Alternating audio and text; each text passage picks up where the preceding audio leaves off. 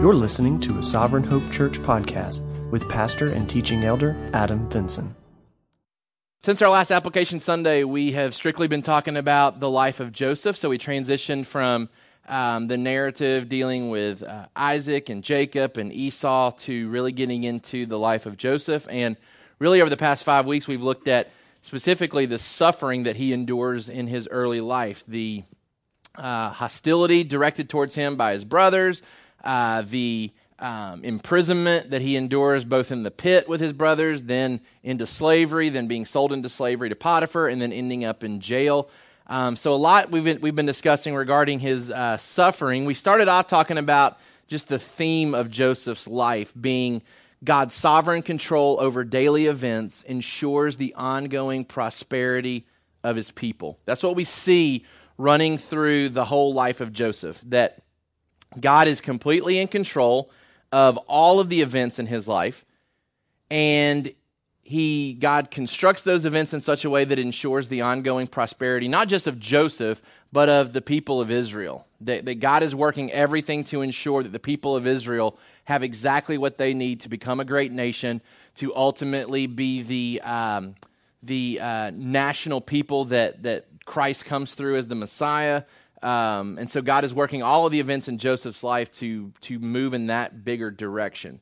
Um, some of the things that we've talked about, and I want to pose them in question format. So I want to get you guys feedback, answers, things that you remember us discussing. This is where our kids are welcome to interject as well. Um, first question that I want us to reflect upon what are some of the ways that we see Joseph's greatness? We, we talked about Joseph being both a great man of God, but then also very normal. So we don't want to elevate Joseph too highly to where we think um, he's a special case. But we do see some greatness about Joseph. What are some of the, the great things that we can highlight when we think about Joseph and his life? Anything at all that really stands out to us that we've talked about? How he serves as an example to us. Okay? He resisted the temptation to sin in a couple of different areas. Okay. Yep. So he handles authority well and is a great example of one who works hard and works himself into uh, positions of authority. What are some other things that, that we've reflected upon as far as Joseph and his, his greatness? All right, he never sought revenge. Um, I put down that he overcame the temptation to grow bitter and vengeful towards his brothers for their mistreatment. But not just with his brothers, we've talked about multiple cases where he could have sought revenge um, with Potiphar's wife when he comes to power in Egypt. He could have easily gone after her and the lies that she told. Could have gone after uh, the butler who failed to mention him only after two years of waiting. Um, he could have easily brought vengeance upon his brothers. He could have left Potiphar's house, we talked about. Because of his position of authority and ability to delegate, he could have escaped Potiphar's house probably and gone home and brought vengeance upon his brothers. And uh, instead, he resists that bitterness and resists that desire to mistreat and, and seek revenge. Are there other things that we can say about Joseph and the, the great example that he sets for us? Yep. Yep, he's very faithful to listen to, to God's leading in his life. Yep. Yep, he gives credit to God for the success of uh, the gifts that he has. Um, and, and we talked last week specifically his understanding of dreams and how God is the source of interpretations for dreams ultimately is a nod to his belief that God controls the, the future and that God controls future events. And so um, you know, he resists the temptation to grow bitter. He resists the sexual advances of Potiphar's wife. Um, and then all through this, we see him continually trusting in God's control over his future. Right? We don't ever see him deviating from believing that God's in control. He continues to work hard in Potiphar's house. He continues to work hard in prison. He continues to believe in the dreams that God gave him about being in authority over his brothers. He never loses sight of that being something that will be fulfilled. We said last week there's no way he would presume that he could interpret the dreams of the butler and the baker if he felt like the dreams that he had as a kid weren't going to come true. And so it's a sign that he was still believing in God's plans for his own uh, life. What are some ways that we see Joseph just as a normal uh, guy in the normal ways that, that things typically function? What were some of the things that we highlighted about him being uh, a normal character in Scripture? Yep, God never um, directly does any type of big miracles or uh, directly speaking to him beyond what we see in the dreams. Um, that, that it's kind of more of a status quo leading by the Spirit. We said that he's not mentioned in the New Testament, uh, really, in, in the same ways that Moses and Abraham are, um, that he's not uh, elevated to that type of status. Anything else stand out to you as, as uh, ways that he's a little bit more normal? Yeah? It's true. Remember, we talked too about the fact that the Messiah doesn't come from Joseph's line, right? Like he's not even the the direct recipient of the covenant blessings. Now he enjoys the covenant blessings being a part of Israel, but uh, the Messiah comes through the line of Judah rather than Joseph. And so, as great as Joseph is, he's also uh, normal in the sense that we can relate to him. We don't have to view him kind of out of the box as something special that we can't really relate to. We said ultimately what's what's great about Joseph's life is that God orchestrates all the events of his life for good purposes, and that's exactly what God does for us as believers. That the promise of Romans 8:28 finds its fulfillment in Joseph's life, that, that God's constantly working things good for him. Negative circumstances, trials and temptations, they're all being utilized in his life for good purposes.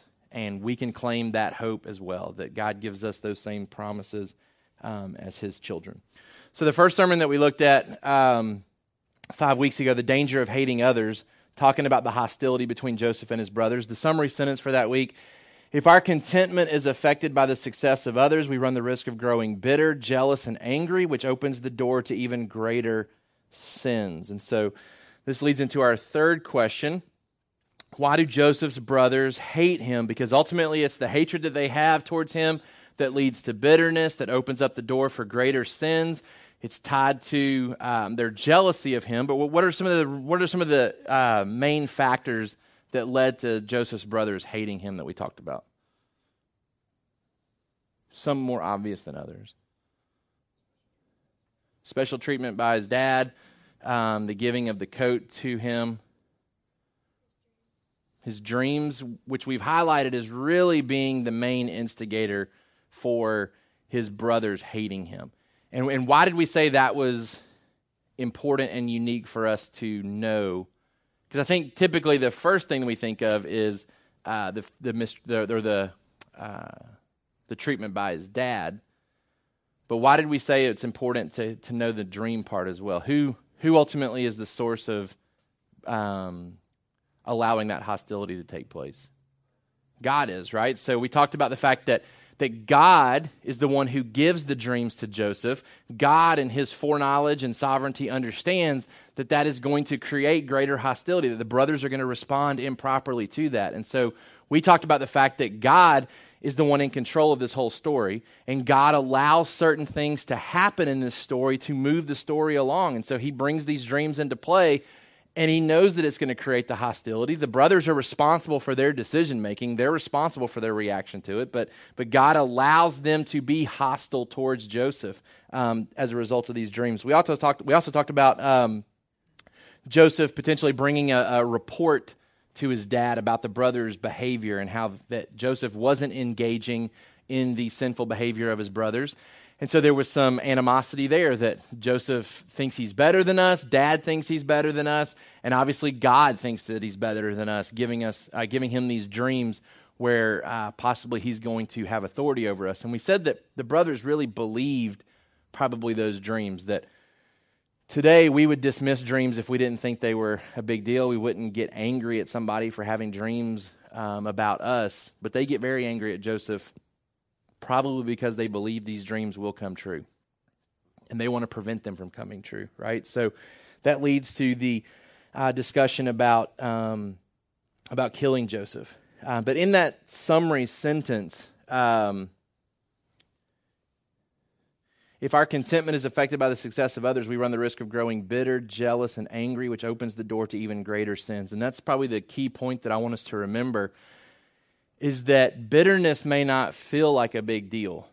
Um, animosity towards someone else may not feel like a big deal. Frustration and anger towards someone may not feel like a big deal.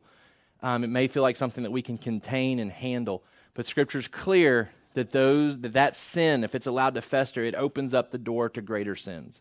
Um, if it's not dealt with and dealt with swiftly and harshly, it opens up the door to greater sins. And we see the brothers start off angry and frustrated with Joseph, and then all of a sudden they're killing uh, or wanting to kill, and they're lying, and, and, it's just opening up the door to greater sins in their life. Um, the next week we talked about a proactive God versus a reactive God. Uh, we continued looking at the progression in the story of Joseph and his brothers, and the brothers uh, plotting to kill him. We said the summary sentence for that week all of life's events, including the evil at work around us, should be seen as God's proactive working for his glory and our good. So it's God working in and through us and around us. Even when evil is at work, God is using that evil for good purposes uh, in our life. What are some of the ways that we see God directing Joseph to Egypt? What are some ways? Obviously, we know the brothers, if you just read the narrative, the brothers are responsible for putting him in, in Egypt. But what are some of the ways that we see God actually directing this story to where Joseph ends up in Egypt? Can you remember anything that we talked about in relationship to that? Yep. Yep. Yeah, the first thing that I had written down was God giving him uh, the dreams that make the brothers angry. What was one of the key events also that we talked about in that Joseph could have easily skipped out on being hit with this anger by his brothers. Yep. Yep. If God really wanted to protect him from ending up in Egypt, Joseph went to find him at Shechem. Dad said, Go and check on him at Shechem. He shows up, they're not there. He has no idea where they are, and he could have easily gone back home and been spared the whole ordeal. But God um, directs a man to him who has knowledge of their whereabouts. And so God allows him and directs him further towards his brothers. Um, and then in the dialogue with the brothers, one of the brothers wants to save him, right? Who's the brother that wants to, behind the scenes, plot and come up with a way to, to salvage this and to get Joseph out of this? Reuben, right? Reuben's plan is hey, let's don't kill him, let's put him in the pit. I mean, if you're reading the narrative, your mind, and for the first time, your mind's thinking, oh, this is how God spares his people. God is going to use brother Reuben to get Joseph out of this mess. And yet, God continues to move the story forward and doesn't allow Reuben to bring about salvation in this case, right? He, he prevents that. Reuben's not with the group, and there's a dialogue because these traders walk by and they say, hey, let's sell him into slavery. And, and Reuben's not there to stop it. And I think that's intentional by God. Why?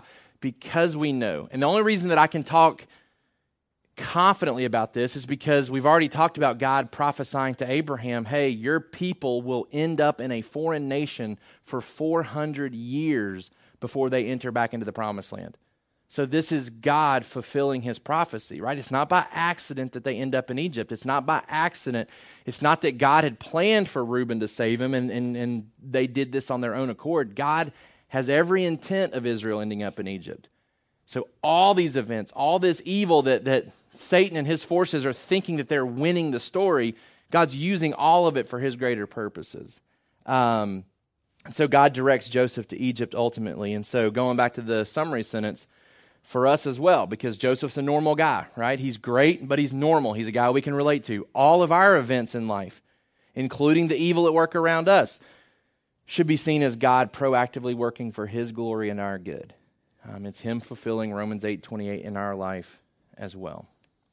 Um, then we talked about three weeks ago Judah, the the chapter that's kind of inserted here in a way that kind of breaks up the story a little bit, but it, it, allows us to compare and contrast Judah and Joseph. And so the whole chapter devoted to Judah acting from convenience. Um, we see him kind of separate from the family and start to go downhill a little bit in his character. The summary sentence from that week the longer we fail to deal with our sin, the more we fall into additional sin, but we serve a God who is capable of rescuing us from the greatest of sins. What were some of the ways that we saw Judah fail in that chapter? What were some of the things that we highlighted? Poor decision making by him. What were some of the things that he did incorrectly in that chapter? Okay, yeah, he does a poor job of leading his family. Um, when his sons start to die, um, he wants to hold the girl responsible, right, instead of his his boys for making poor decisions. What else? What are some of the things that he does wrong in this chapter? Yep. Yeah, we talked about him deviating from Christian fellowship, from the family, the covenant family. He leaves the covenant family and befriends ind- individuals and uh, Canaanites that end up swaying his decision making, and um, he ends up being led astray by their advice, um, which is a reminder to us how important the covenant family is to us. Not our immediate family, right? He had the luxury of those being simultaneously the same thing the covenant family and his immediate family, that's God's people. For us, the covenant family being our connection to the universal church, seen through our connection to the local church, right? And and us needing to align ourselves with believers uh, who can guide us and encourage us and be our support system versus people outside the covenant family who don't cling to the same hope as we do. Um, he clings to the wrong type of hope, the wrong type of people, ends up leading uh, himself uh, astray, his family astray. And then we see when his wife passes away and he comes out of that, that he seeks comfort from the wrong places, right? That's what leads him into that um, adultery. Um, falls into that with uh, his daughter in law, who was supposedly promised to his youngest son, but he wasn't following through like he should have there. So you see a bunch of negatives about Judah. Um, and what we what we gain from that chapter, remember, is that we're all capable of any type of sin. Like Judah, uh, the the the great ancestor of Christ, falls into sexual sin. He falls prey to being a poor dad and poor decision making and poor friends, and and it reminds us that we're capable of sins as well. But ultimately, God is able to rescue us from any sin that we could fall into. Um, and we highlighted the fact that Judah's name is in heaven right? That the name is written in heaven and that, um, that heaven proclaims his name as a, as a recipient of God's grace. And so we can be encouraged by the fact, too, that when God rescues us out of sin, that we have a place for us in heaven, too, despite our past failures, that ultimately Christ, the slain lamb, is who is being praised in heaven. Um, and, and, our salvation is based on his, uh, his perfect work for us. All right? Um, that led us into uh, the past two weeks. Uh, Joseph acting with integrity. Um, we said the Lord remains with believers at all times, allowing them to remain faithful in times of uncertainty, in times of temptation, and in times of hardship. And we see all three of those right off the bat when Joseph ends up in Egypt. A lot of uncertainty about his future. Doesn't know if he's going to end up with his family again or not, but he starts to work hard in Potiphar's house, right? He's working hard. He's uh, prospering, and, and God is blessing him. And, uh, he obviously believes that God's influential uh, with his success because it says that Potiphar recognized that God was blessing him, and whatever Joseph did translated into blessings towards Potiphar's house. And so Potiphar just keeps giving him more because he recognizes God's blessing. The only way he can recognize God's blessing is if Joseph is giving credit to God for it. Um, so he doesn't hesitate to keep his focus on God during that time of uncertainty. Then, when he's in the midst of temptation and Potiphar's wife is trying to entice him, he talks about the fact, the fact that this would be sin against God. And it would be easy for us to assume that, that he could have felt like, okay, God has abandoned me, obviously. God has not taken care of me. God allowed me to be sold into slavery by my brothers, and he didn't save me from that. I cried out and prayed to him, and he didn't come through. I'm going to go forward with this opportunity with Potiphar's wife right? Like I, have earned this. I've worked hard for this. Uh, she sees how great of a guy I am. Uh, instead, he's still clinging to God in this in this temptation, right? He's still saying, "No, this would be wrong against my God. This would be a violation of His commands and His laws, and so I can't do this." And then we see him do the right thing, and you would maybe expect God to reward him for that and for the truth to come out, but instead he ends up in prison, and once again, he goes back to working hard, working his way up in the prison, and he continues to give glory to God in such a way that the prisoners are seeing God's hand upon him. Um, how does Joseph find victory over the temptations he faces in Potiphar's house? Do you remember anything that we mentioned specifically about how he finds victory? He ran from it. Yeah, we talked about those predetermined standards that he has, right? He avoids excuse making. You know, he doesn't make excuses about how he doesn't have any friends to help hold him accountable. Remember, we said that the other slaves would have heard about this. He'd have come back at home, you know, at night and said, "Guys, I need your help. Like uh, the master's wife was was throwing herself at me." The, they would have been like, "Well, what are you doing? Like, why are you not taking advantage of that?" Like he would have had no support system. Um, but he doesn't make excuses and give in to the sin.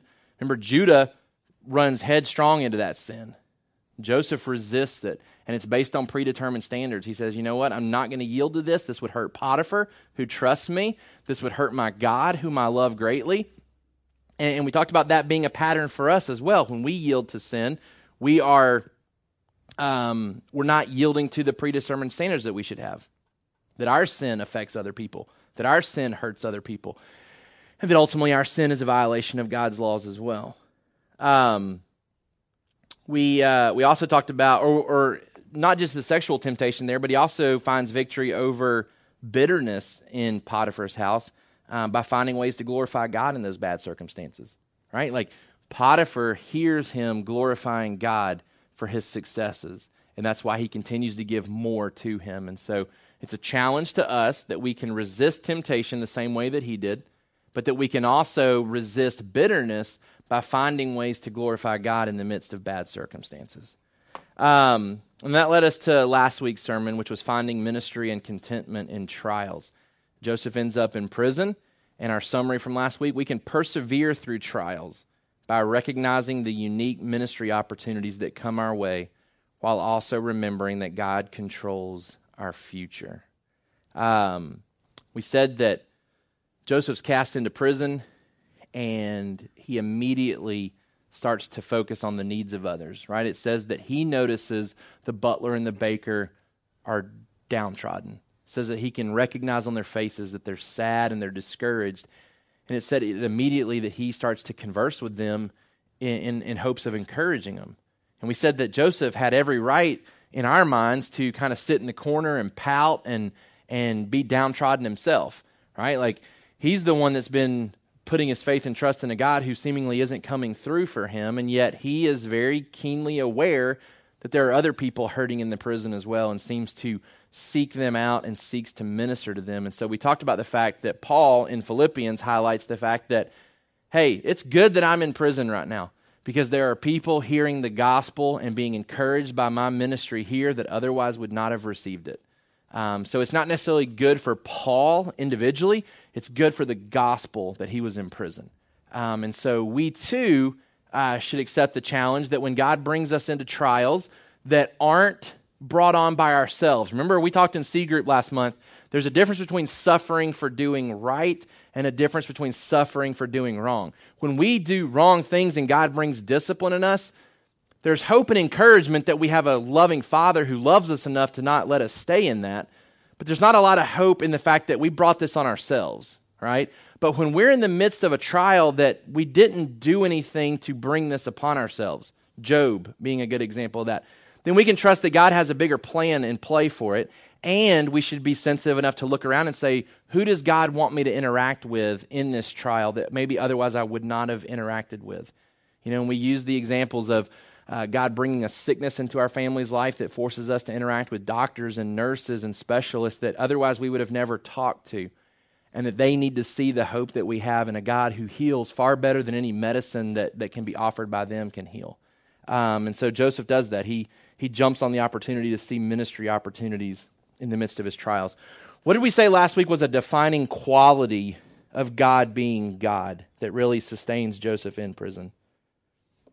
Might remember we said that we read a couple of passages from Psalms about God basically challenging other gods in this area. That if you want to claim to be God, you have to do this. Yeah, that's exactly right. So the psalmist basically, in quoting God, says, if you're going to worship something and call it God and call it the supreme ruler of your life, then it needs to have the ability to connect past history with future events, basically, to be in control of everything in such a way that the past and the future connect and it's all working for us for a single purpose. God says, I'm the only I'm the only being that can do that. That your gods are false. They fall short of what I'm able to do because I can connect the past and the future together. That I'm telling one big story um, that has good purposes for, for my people. And so to, to deviate from me towards another God is to say that I believe something else has that ability, something else has that power. And God says, I'll, I'll welcome any, any false God to be brought to me and to be put on trial. Um, but ultimately, I'm the only being that can connect the past and the future together into one great purpose. Um, so that's kind of where we've been over the past five weeks. I want to leave you with um, six application points um, briefly here, and then we will um, transition hopefully into talking with Chris and Melissa. Um, but six points that I think are things that we can do in response to the past five sermons that we've heard. All right, number one, two, and three. One is that we need to be quick to deal with bitterness. Um, and we've talked about this even before this past last application Sunday that if we see bitterness in our life springing up, any hostility, any frustration that we have, especially towards another believer, but at just any person in general, that we need to be very quick to deal with that. That the longer it's allowed to fester, the, the harder it is to actually deal with. But that the danger is that if we don't ever deal with it, it continues to open up the door for greater sins.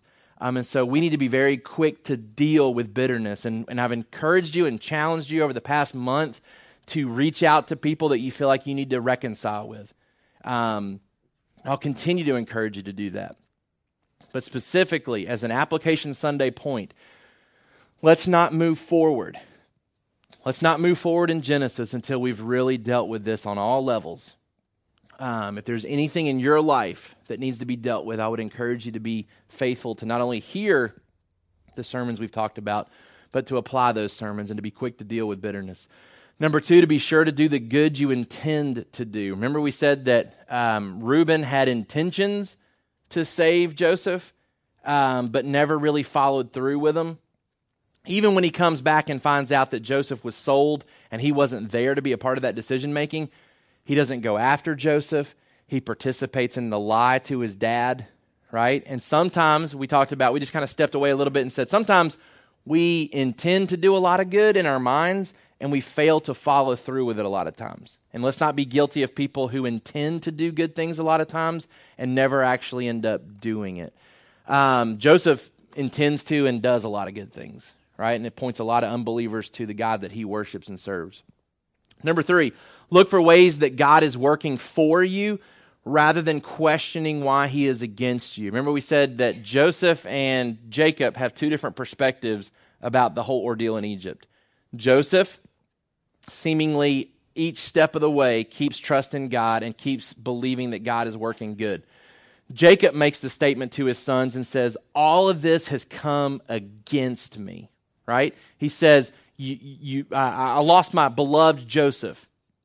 Benjamin, I can't lose him. I, I've lost another son who's been left in Egypt. All these things are coming against me. And we see that Scripture reveals to us no, that God's not against us, He is for us. And sometimes we have to look hard to see that. That there may be things that God is carrying us through and it feels like He's against us. But as we've seen in Joseph's life, if we look deep enough, we can see how God is moving and working for Joseph and for Israel, and ultimately for us who are now grafted into Israel. Um, we can see the ways that God's working for us if we look hard enough. Um, and that's how God sustains us through trials. We have to continue to trust that He is working for us.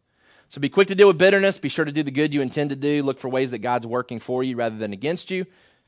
Number four, remember you are capable of falling into any sin and that God is able to rescue from every sin.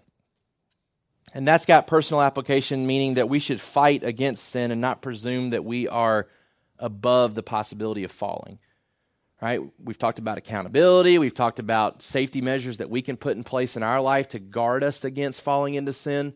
Um, but the flip side is that when we do fall at times, that we don't despair and think that we have lost God's grace. um, that God's very gracious to come back to Judah and continues to use Judah moving forward. And that's an encouragement to us. Number five, remember that our faithfulness is not always met with immediate reward, but we can trust that our reward is to come, right? Joseph doesn't get rewarded for saying no to Potiphar's wife, according to our standards, right? God doesn't give him a piece of candy for saying no, doesn't, doesn't reward him immediately right? And sometimes we, we come to expect good behavior leads to rewards immediately. And Joseph ends up in prison for it, right? And scripture is constantly telling us this world is not our reward, that our reward is to come. Um, and so we, we want to remember that as we leave this section of Genesis as well. Um, and then number six, look for ways to serve others in the midst of trials. Um, I hope that as God continues to bring us at times into undesirable circumstances, that we won't miss the opportunities, that we won't miss the people that are in those circumstances with us that are hurting as well, that we won't become so inward focused that we miss unique opportunities that God is giving us to serve other people, people that we otherwise would not have come in contact with. Um, so, a lot of good application points. I'm going to post these um, on the city, as well as in our um, folder of notes that you can follow along with in Google Drive. Hope that you'll be prayerfully considering how to actually apply these in your life, reviewing these over the next week as we get ready to move into the next stage in Joseph's life where we see things start to break his way a lot more as he comes before um, Pharaoh ends up in a position of authority and then is able to bring his family um, under that veil of safety as well. So, um, six points to kind of remember in addition to the other things that we reflected upon today. Thank you for listening to the Sovereign Hope Church podcast. We trust that you've been encouraged by the word.